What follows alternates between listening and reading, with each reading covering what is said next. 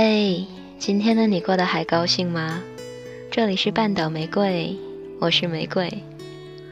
好久不见，你有想念我的小故事吗？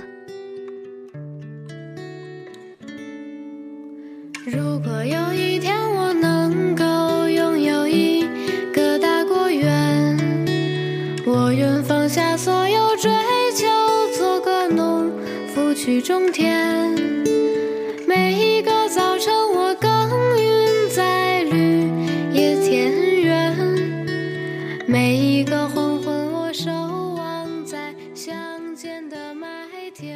中秋节的夜晚，在参加了一个冗长的聚会之后，跑去了海边。浪很大，月亮就那么安静地挂在天上。海浪一下、两下、三下，拍打着礁石和海滩，好像在和月亮说情话。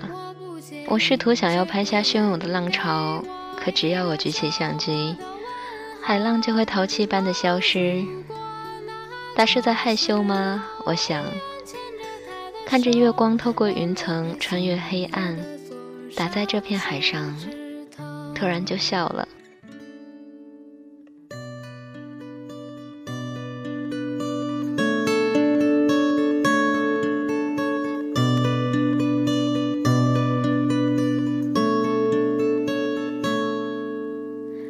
我想起安徒生的童话。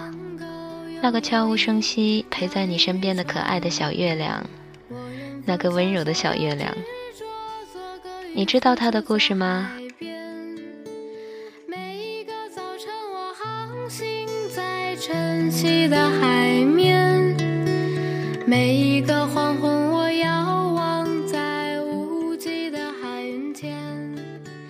好了好了，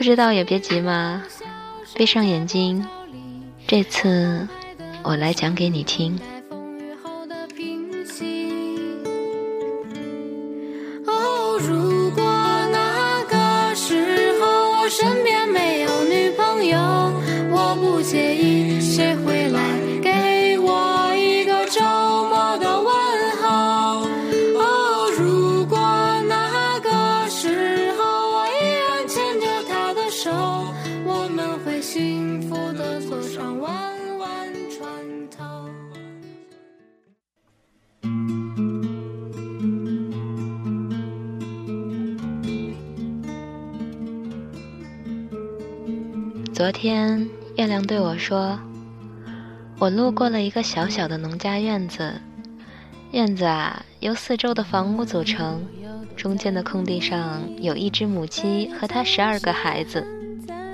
一个活泼可爱的小女孩在他们周围兴奋地来回跑着跳着。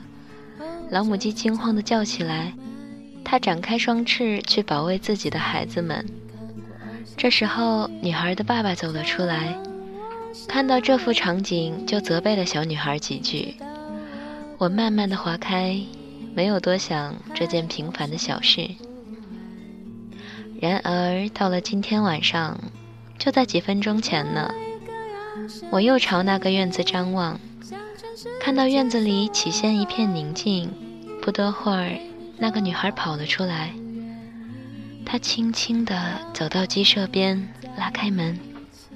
钻进母鸡和它十二个孩子的家，结果，一只小鸡在里面惊慌失措地尖叫着，四处乱飞。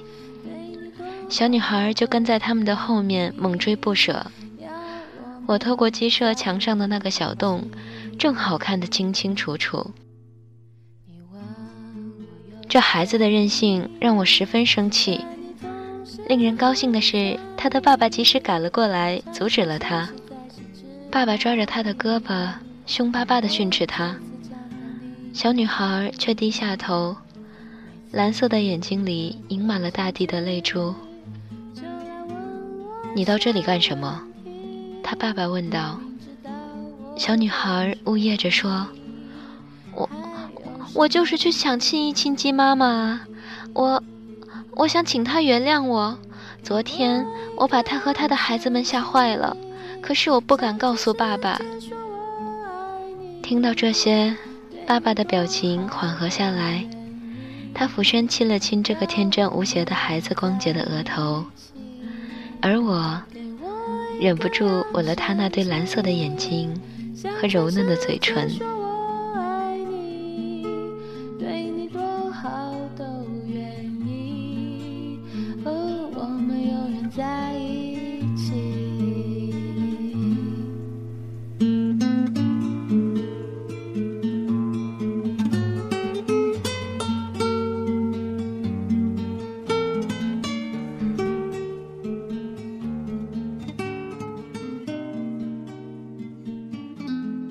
晚安，亲爱的小耳朵。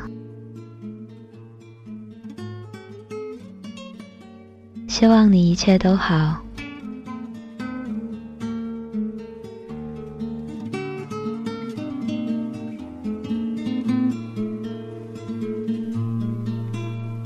给我一个扬声器，向全世界说我爱